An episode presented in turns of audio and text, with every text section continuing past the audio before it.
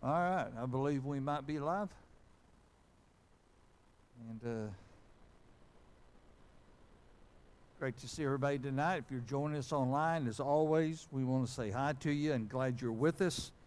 And uh, we got uh, folks online with you to say hi, to be a blessing, to answer any questions they can. Just uh, let them know you're there. Log in and participate as you can in our message tonight. But You'll see in the bottom right hand corner, we always have a uh, prayer tab posted.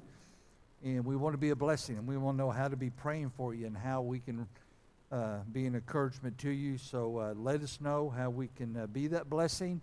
Uh, we always want to make sure that you know it's private and secure. It goes to one source, it's not shared or uh, displayed, so nobody can see it. But again, let us be a blessing, but glad you're with us tonight and I uh, hope you're enjoying. We had a little bit of sunshine today, a little thawing out, so uh, that was encouraging and uh, enjoyable.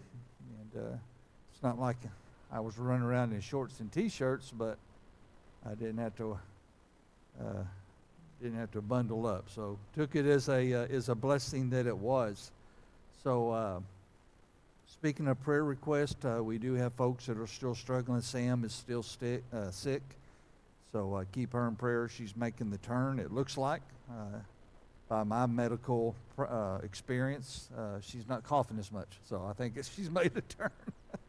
That's about the extent of my medical knowledge. But uh, so uh, I do know there's folks that are still out and fighting this illness. So just keep everyone in prayer. If you notice somebody been out, shoot them a text. let them know you're thinking about them. I know Kim and Cheryl, their uh, water lines froze up in their house, and uh, they just now got uh, ability to work on it today, I believe. Uh, they've been without water, had to leave and go over to their son and daughter-in-law's house uh, to survive. So uh, keep them in prayer. My sister just just really need prayers. She does, Mike and the family. so just continue to pray for her and just uh, you know God's uh, peace upon her, or the promises He has for her, and and, uh, and of course God's in the miracle business, and uh, we're just going to pray for God's perfect will to work in that situation, and uh, God is good, Amen. And uh, we we will. We talked about Sunday going through our series with James, have our trials and tribulations, and yet we can always say, but God no matter what we're doing and what we're dealing with, but God. And uh, so we just need to lean into that and lean on that. So just keep those in prayer. Uh, and so uh, let's pray tonight. We'll get started and uh, we'll get into a, a, very popular chapter tonight of Ephesians as we continue to walk through uh, the book here, the uh, letter epistle written by Paul to the church there in Ephesus. And so it's a very popular chapter as we walk into chapter 2 and uh, talk about the foundation for salvation.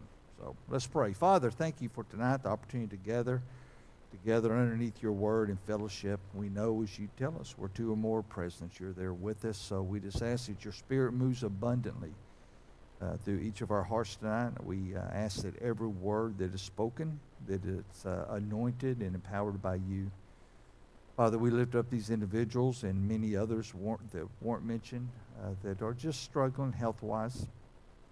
Some uh, more challenging than others, but just ask that you have your peace upon them. Father, we ask for healing in every situation, and uh, we ask that, uh, you know, according to your perfect will. But work through these individuals, encourage them, again, most of all, in uh, your goodness and the promises you have for them. Uh, we ask all this in Jesus' name. Amen. Uh, tonight, like I said, uh, Ephesians chapter 2. Last week we looked at Paul's prayer, and it pointed out in verse 16, he, he told uh, the church, says, I, you know, he says, I don't cease praying for you. Pray for you all the time. And as we should, pray for each other. But we saw there, starting at verse 17, what Paul was specifically praying for. And uh, while it's always good to pray, and, and we don't have to pray to minute, specific situations. We can pray in generality. God knows our heart, God knows the situation, even when we don't know it. But Paul brought up four specific things that he was praying for for the church. He prayed for their hope, uh, their worth, understanding their worth in Christ, the power, the same power that resurrected Christ from the grave that dwelled within them.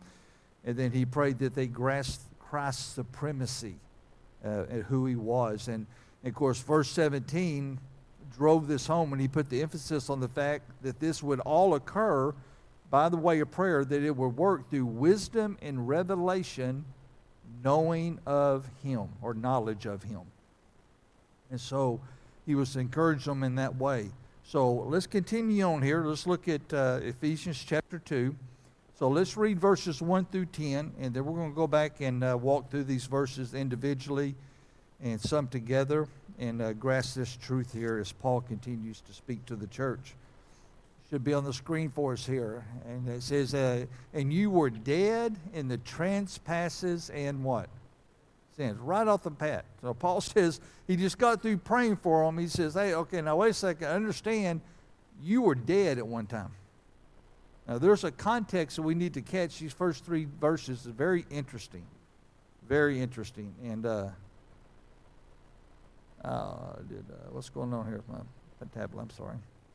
So we can go ahead and read while I'm doing this. So uh, he says, You were dead in the trespasses and sins, verse 2, in which you once walked, following the course of this world, saying, Hey, you, you've been walking in the footsteps of the sin around you, following the prince of the power of the air. Also, you're talking about Satan and his imps. The spirit that is now at work in the sons of disobedience. So Paul's saying, look, you, you can't, we've heard the, the quotes, we've seen them online, and, and you know, they're, and rightfully so, you know, different versions, but one is saying you can't hold hands, you know, with, with Satan and, and, and walk in the Spirit, you know, or vice versa. You can't hold hands with, you know, God and Satan. Different versions, what it's talking about. So, uh, verse uh, 3 Among whom all once lived in passions of our flesh, carrying out the desires of the body and of the mind, and were by nature children of wrath. We don't, this is a part we don't like like the rest of mankind. But God, we talked about earlier, but God, being rich in mercy because of the great love which He loved us, even when we were dead in our trespasses. This is the emphasis of this conjunction. Uh, man, that, that but God is a powerful conjunction. And he says right here, so even though we were dead in our trespasses, made us alive together with Christ by what? Grace. By grace have you been saved and raised up with him, seated. Talking about our inheritance, us with him in the heavenly places in Christ Jesus, so that in the coming ages he might show the immeasurable riches of his grace. Remember, he talks about grace upon grace, the immeasurable riches of his grace and kindness towards us in Christ Jesus. For, then here it is, a popular verse for by grace are ye saved through faith. Grace is a gift. Grace is the work of God. Faith is where we come into it. Faith is a measure we put to the provision of grace. For by grace are you saved through faith, and this is not your own doing. It is the gift of God, not a result of our works, our doings, our religiosity. Well, I go to church. Well, I'm good and I this and I that. No, not a result of our work, so that no may boast. In verse 10, for we are His, His workmanship, created in Christ Jesus for good works, which God prepared beforehand that we should walk in them. These 10 verses here, and, and that's why I labeled it a foundation for salvation. These 10 verses lay the, the cornerstone of which Christ offered us eternal life. Now, let's go back and look at this. I want us to catch this context and how Paul speaks to the church in verses 1 through 3 here of chapter 2. But two things we need to understand. There are two deeply ingrained, call them myths, call them uh, opinions, whatever, but two deeply ingrained myths in our culture uh, when dealing with evil. And it's the fact, these two here, the main problem in the world is other people. And two, deep down, we really don't think we're that bad. These are prevailing thoughts. These are prevailing thoughts within the church. Oh yeah, there's bad out there, but you know, I'm not like that. You know, I'm I'm not really that bad of a person. You know.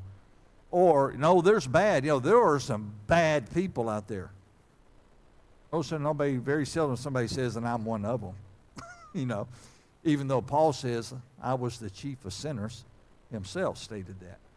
So we have these two prevailing thoughts in our culture that one, there is bad, there are bad people out there, there are other people that are causing the problems, and deep down inside, I'm not one of them because I'm really overall a good person in comparison. So let's go back and, and, touch on verses 1 through 3 here. Notice how Paul speaks in the first two verses. He's direct. And, and what's that next word? You. Paul's, Paul's pointing the finger. He's talking to the church here in the letter. He says, Hey, you that's listening, you with ears, you that's being, you know, this is being read by, by Timothy, you know, I'm talking to you out there. So he says, And you, dead in the trespasses and sins, who were dead, you know, to these, wherein in time past you walked. Paul's still pointing fingers, is he not?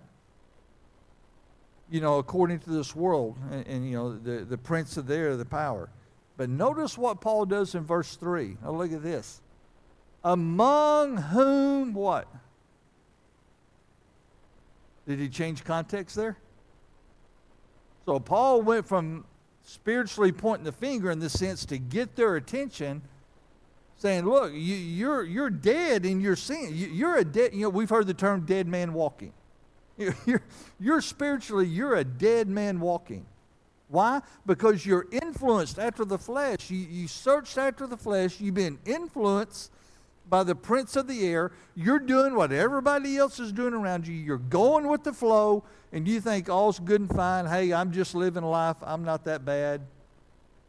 Blah, blah, blah. And God's saying, no, no, no, no, no. No, you're dead. You're wrong. You're living wrong. You're being influenced by sin. You're giving in to sin. You're, you're holding hands with Satan and trying to, you know, to live for God. He says you can't do it. And just about the time they're like, well, you're a little pushy, aren't you, Paul? And Paul says, we all. Now, who's Paul writing to? All of us. He, yeah, he, them, himself, and us tonight. We all once lived in the passions of our flesh. I won't make people raise their hands. I'll raise mine. I think I can probably say for all of us, we've all lived at times in passions of the flesh. Or Paul wouldn't be saying it. Paul knows what he's saying. The Holy Spirit empowered these words. Carrying out the desires of the body and the mind, and were by nature children of wrath like the rest of mankind. This is why so many churches today, sadly, many churches today won't talk about sin. They won't talk about sin because that last line. We were by nature's children of what? Wrath. No, I don't want to hear anything about God's wrath towards me. I want to hear about God loves me. God loves me, and all's going to be okay. I go to church, and I love God back. He loves me. We'll just hold hands and skip along in this life, and we'll be best buds. Well, God's not our best bud. He's our God. He died for our sins. Churches don't want to talk about that from the pulpit because people don't want to hear it. Folks don't want to hear what they are and what we are. But we need to. It's hard as humans to believe or understand that we deserve wrath. Well, I, I know I'm not perfect. I know what I'm seeing, but I, I do a lot of good things. I'm not as bad as I once was. I know I was in the flesh at times, but I've really matured in the Lord, and uh, you know I stumble a little, you know, those little bitty sins here, but I'm a good person overall. Compared, we're dead. We were dead. And the only reason we're not dead is because of the mercy and the grace of God through Jesus Christ. And we're subject because of our sins, we're subject to God's wrath. We're all going to stand there. The scriptures tell us that Satan's going to be there. And me as well, but Satan's going to see Stephen come and go, oh, I'll get this one. I got a whole list of things to bring up about him. And Todd. And you. And it's all going to be true. And you're going to be like, oh, this ain't going to be good. And Satan's going to, you know, I'm, you know, I'm carrying this out. Satan's going to be doing his thing and have you painted in a proverbial spiritual corner. And you're going to be like in that courtroom, and the prosecuting attorney is just like laying out all this evidence against you. And you look over there, and your attorney's on his phone. You're like, hey, aren't you going to object? Say something? Do something? I couldn't help but think we got to some degree, you're going to be thinking, Jesus, help me. Yeah, he's our advocate, attorney. It's a name for Christ, our advocate. I would have to think, I know me at some point, I would say, I don't mean to interrupt. I know you're God, but please help me. Hey, don't worry. what do you mean, don't worry? He's not talking about you like that. Hey, just let him get through. Let him run his mouth. Just having some fun here. God's going to say, Whoa, I don't know, Todd. This don't sound good. Jesus, do you got anything to say? Oh, me? Yeah. Oh, no. I paid for all that. He's alive now. He's been quickened. He's been quickened by my redeeming work on the cross. And Satan won't have a word to say. Then all of our fear, we're going to look down and realize that we're white as snow. And we're like, that's when it gets fun. Then you get to talk trash, just say no. I don't go. but no, it, it, you know, we, we had some fun there with the scriptures, but, but we were dead. We're, we're deserving of this wrath. Paul's pointing this out to the church. We, all, y'all, us, generations, years, thousands of years to come, we're all subject to the wrath that comes by the because of our flesh. It's like Paul's saying before we get too full of ourselves, don't get too far ahead of yourself spiritually because you've been in church X amount of years, or you served X amount of ways, or you gave X amount of money, or you, whatever. Whatever you want to stick in those quotation marks, you and me it doesn't overcome the wrath that we deserve from God. We all deserve God's wrath. There's a story within. It's a story of a past and present here. The human race has been dead in sin, as Paul says. You and I are dead with them. But, but God, but for God, it's in the past now. Our story is different now. We'll see that in the next few chapters. Goes on in verse 4. I love verse 4. We did a sermon on that, you know, a year ago, or I think last year, maybe the, the you know the but message. Every time you see but in the scriptures, this is that conjunction. It's, you know, maybe one of the greatest conjunctions ever spoken. That was spoken by Paul here through the Holy Spirit. While you were dead in your sins, but but God, Christ, quickened you. Instantly, boom, you went from death to life.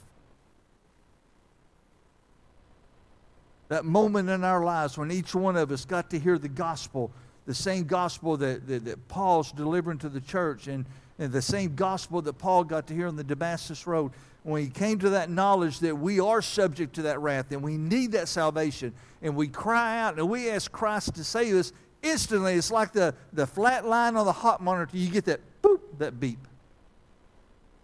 And your spiritual heart starts beating again. They're like, oh, he's not dead. He was dead. He's alive now. Quicken, the word means, means life, born again. Why is this so important of an event? The answer is it turns the spiritual corner from death to life. Wrath is still real, but now salvation is realer. Making up a word for us there. I should say more, but realer sounds funner. You got Deborah caught that. I was trying to see if I could. exactly. Yeah, there you go. So here in verse 4, notice what he points out. It goes on in verses 4 through 7. He points out some very prominent things for us. Look at our scriptures here. One, in verse 4, he says that he loved us. This was all done because of God's great love for us. He owed us nothing. He made it perfect to start with, didn't he not in the garden? Hey, I started you off perfect. My creation, the firmament, the stars, the planets was all perfect. I, I formed you, put you in it. You were perfect. We had perfect fellowship. You're the one that messed it up. I don't owe you anything. But because of my great love for you, I wanted to offer you life. Not because we deserve it, but because He loved us. Goes on to verse 5. He made us alive. He saved us, it tells us in verse 5. Verse 6, it goes on. He raised us up, He resurrected our spirit. The same spirit that rose Christ from the grave when we prayed when we prayed and asked for Christ for our salvation, it was imputed to us. It came, it dwelled within us. The same fullness of power that resurrected Christ resurrected us spiritually. Goes on to say that then he seats us in heavenly places, gives us our key to heaven, gives us our eternal inheritance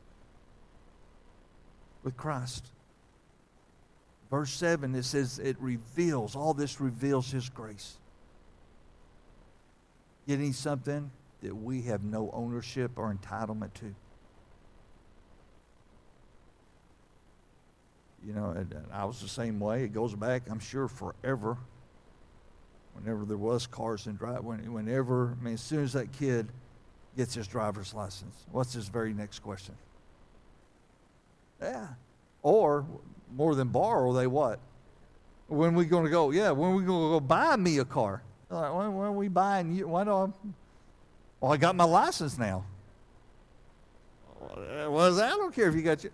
It's like these kids, you know. I did the same thing. Oh, I got my license, so now my parents are supposed to buy me a car. You know, you ain't got no stinking job. Why am I going to buy you? You want a car? Go get a job. You know what I'm saying?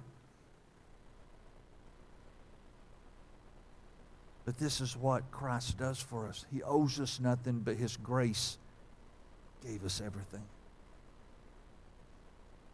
It talks about His kindness. Oh, the beauty of God's kindness. But we can't overlook the depths of His love. I, I, I mean, I know we do. Uh, one, we, we struggle with the depths of God's love because we can't grasp it it's hard to fully immerse yourself into something you can't grasp. I mean, you can, whatever hobby you have, you, you, you can delve, you know, you can dabble in it and, and re- but until you get to know, the more you get to know it, the more you fall in love with that hobby. But we, we, in our limited minds, can only grasp so much of God's love. One, because His love is perfect. We don't have a clue to what perfect love is we've never experienced in our life. We have experienced it from God. We've never experienced it in this temporal realm. So we're trying to connect with this perfect love by which grace and mercy came that, that covered the wrath that we were due, and, and we're trying to grow in something that we can't even put our fingers on. So we need to understand it, don't overlook it. And it tells us this in verses 8 and 9. Powerful verses. For by grace. Right there. For, for by way of God giving us something we don't deserve.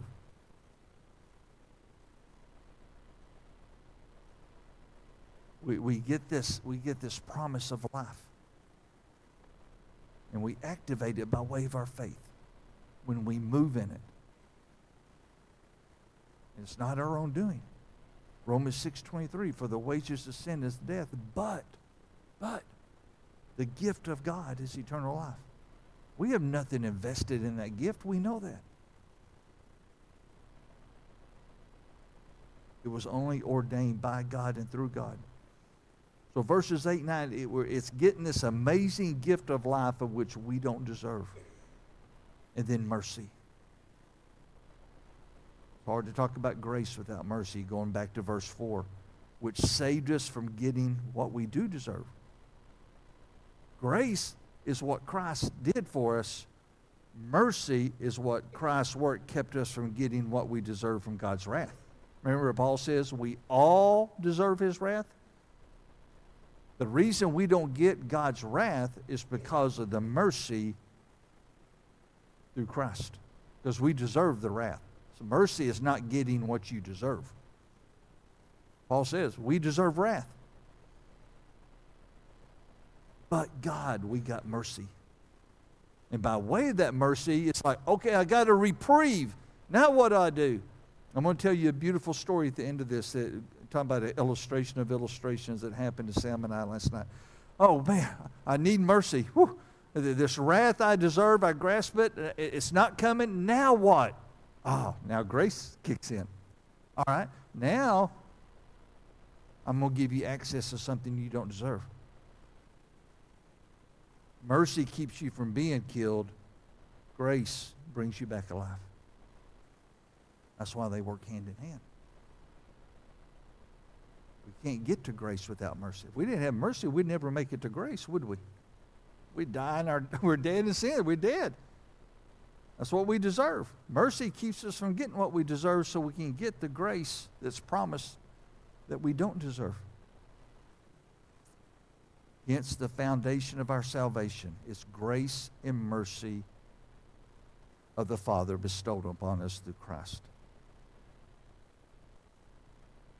I'm going to go ahead and close, get, get, get to this end. I'm, I want just to look at an acronym. Maybe this will help us, maybe it won't.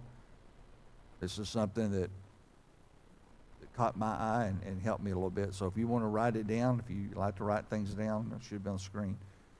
It's not really an acronym. It's, I don't know why I say that, but it's we're going to talk about cause, means, effects, and promise.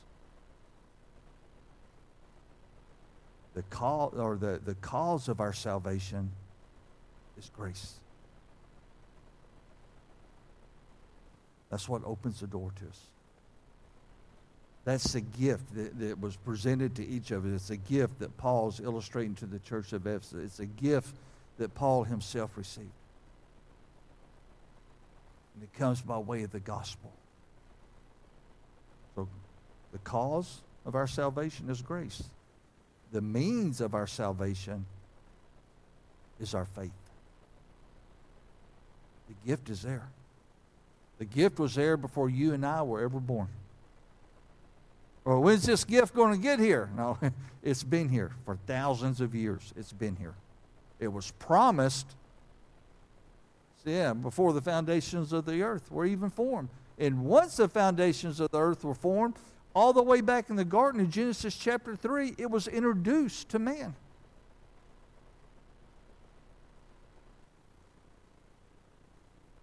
So the means of our salvation is when we take that gift and we act upon it by faith. Taking the promise of God's grace to us for eternal life and accepting the gift that it is. The effects of our salvation. He goes on to tell us, we read him in verse 10 of chapter 2, to be his workmanship created for what? Good works. The cause of our salvation, grace. The means of our salvation, faith.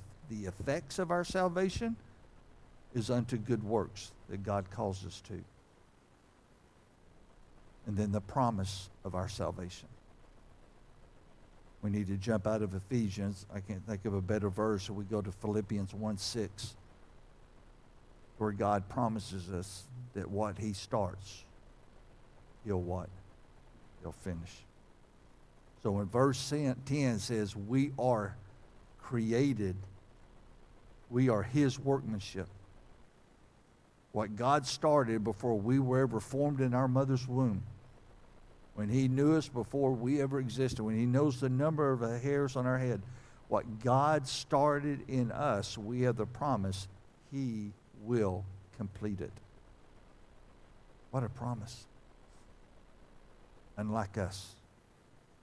How many promises over the years of our Christian walk, or even prior to our Christian walk, when we knew there was a God or we hoped there was a God enough and we prayed out, how many times have we failed to keep our word with God? Or what we started in God, we got sidetracked and didn't finish. What God starts, God finishes. What a promise. What a promise. God started writing a poem of our life. He knew we were going to be born. He knew everything about our lives. He knew who he would bring into our lives. He knew when he knew when we'd get to hear the gospel. He knew whether or not we would act upon the gospel. He's been writing our life story, our poem, however you want to say it. Composing our life into a beautiful song that glorifies him, created by his workmanship for his glory. Christianity is not about you and me doing anything for God.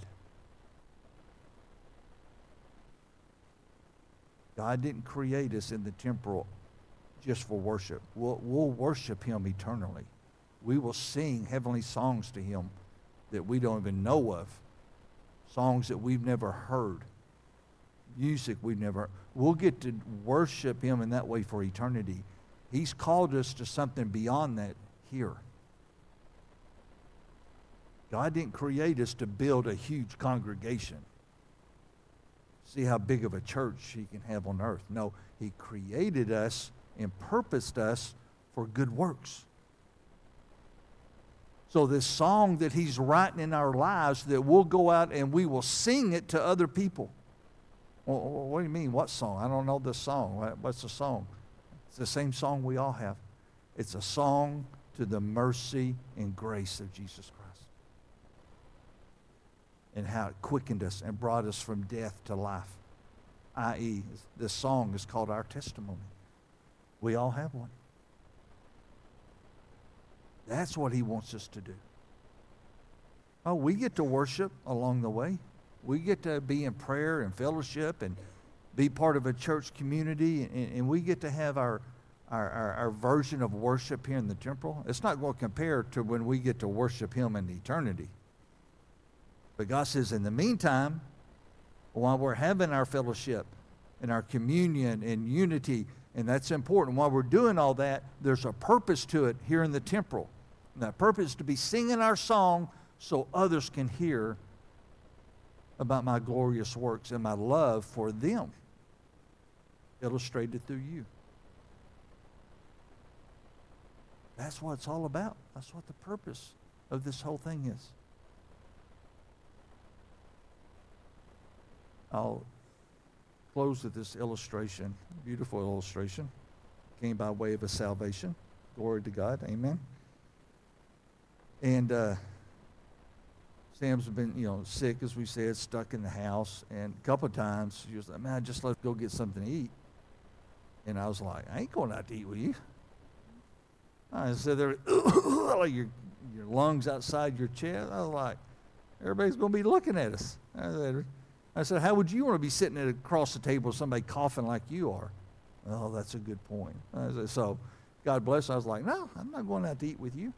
And uh, so last night she was, she was, I was teasing her. I don't know. I was like, I got a little bit of work. If you can go the next 30 minutes and not cough, then maybe. So I was like teasing her, giving her a hard time. She came back in there. We were just playing, understand. So had, it's 31 minutes. I haven't coughed. I was like, well, I've been in the other room. I don't know. So anyway, long story short, dragging it out.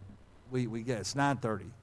I was like, I don't think, there's not anything open at 9.30. She goes, IHOP's open. I go, well, at least they got coffee. And I said, you understand how cold it is? And she goes, I don't care. I got to get out. And I said, there ain't going to be nobody there. I said, I guess we can get good service. I said, well, everybody fighting over us. So we go there to IHOP. I said, I don't think they're open. She goes, yeah, they're 24 hours. Of course, she, she says, look at all the cars in the back. And there's no cars out front. And we walk in, and they're like, all these people are like, what are y'all doing here?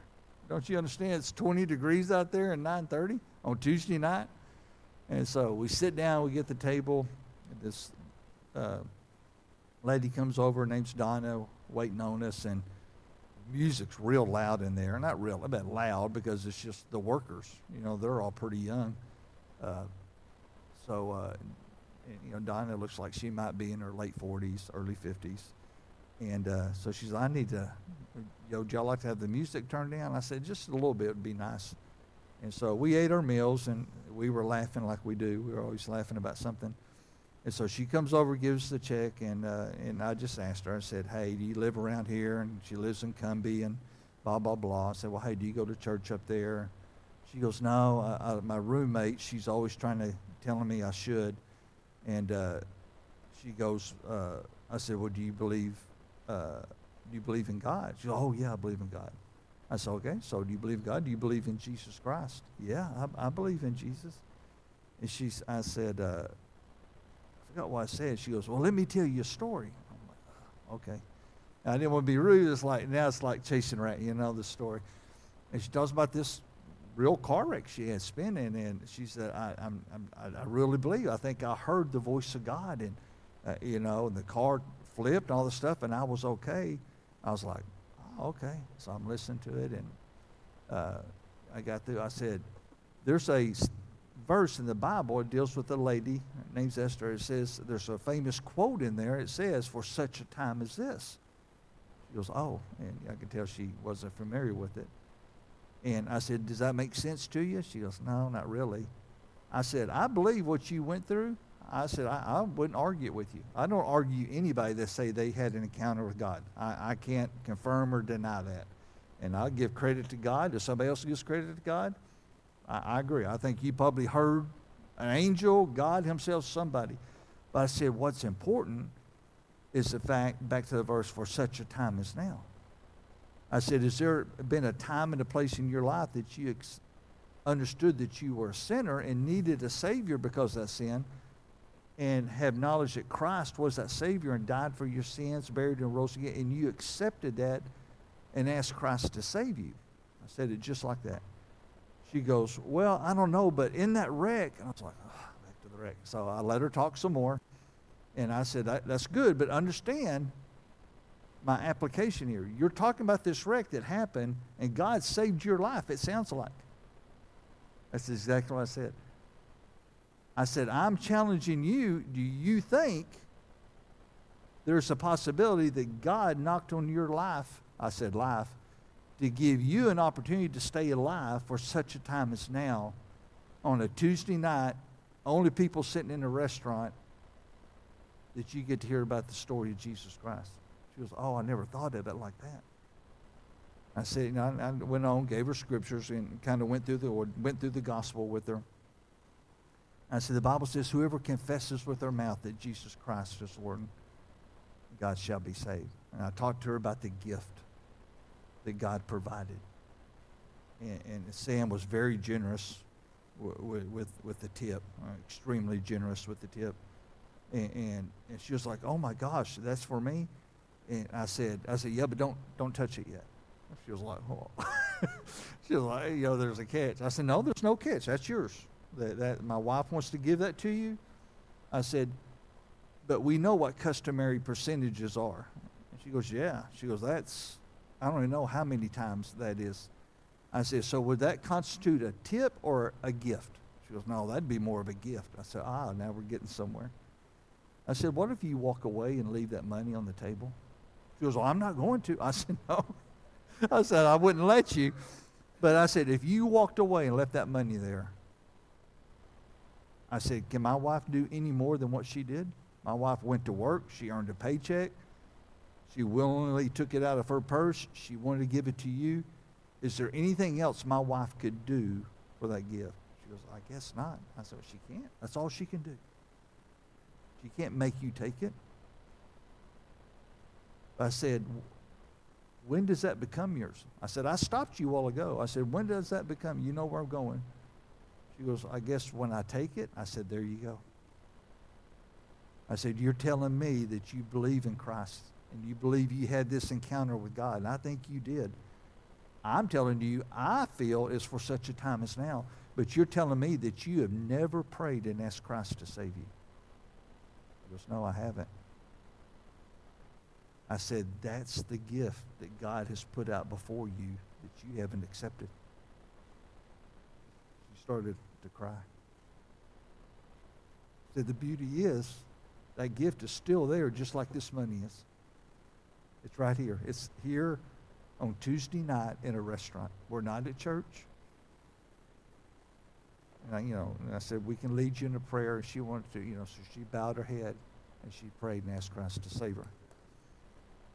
Now, I draw all that out only for the purpose of that's what God calls us to, his workmanship. That's what we're to be singing. I didn't want to go out to eat. I hadn't been sick. I've been eating lunch with people and going out. My wife's like, oh, let's go, let's go, let's go. I, I was like, well, I don't want to go. It's cold, it's late. But we got there. Huh? Oh, yeah.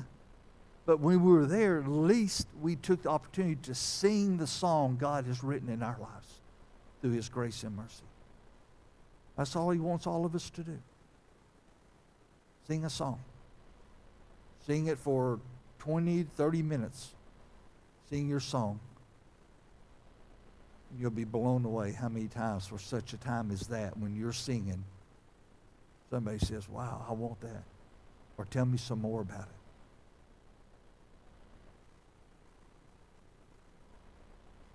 Ephesians 2 1 through 10 is a powerful passage of Scripture. One of the most powerful conjunctions. But God, while dead, quickeneth, brought us to life. He just wants us to sing that story. Her name's Donna Schugert. Prayerfully, she'll be with us Sunday if, if possible. She depends on what her shift is. But irregardless, she finally got to accept the gift of God's grace that was given to her thousands of years ago. Amen? Questions, comments?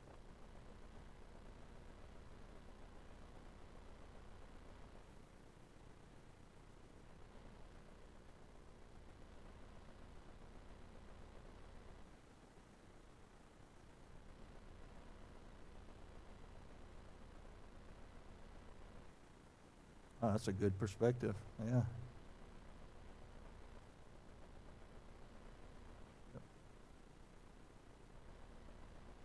Yeah.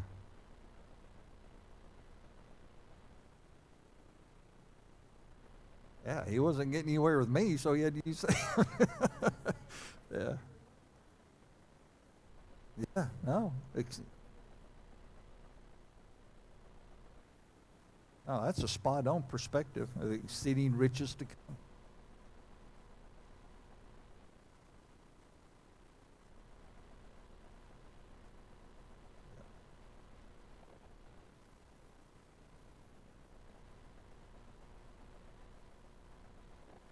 Right there with Christ.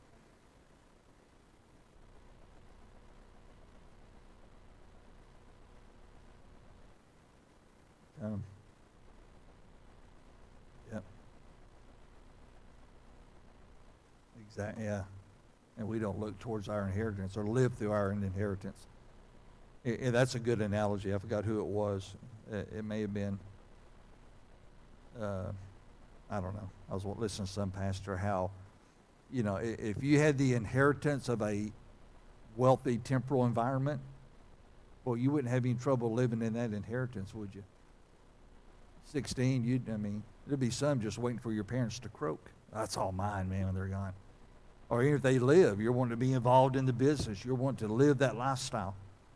And yet we got these heavenly seats reserved for us, already there. And we don't live in that realm. We get stuck living down here.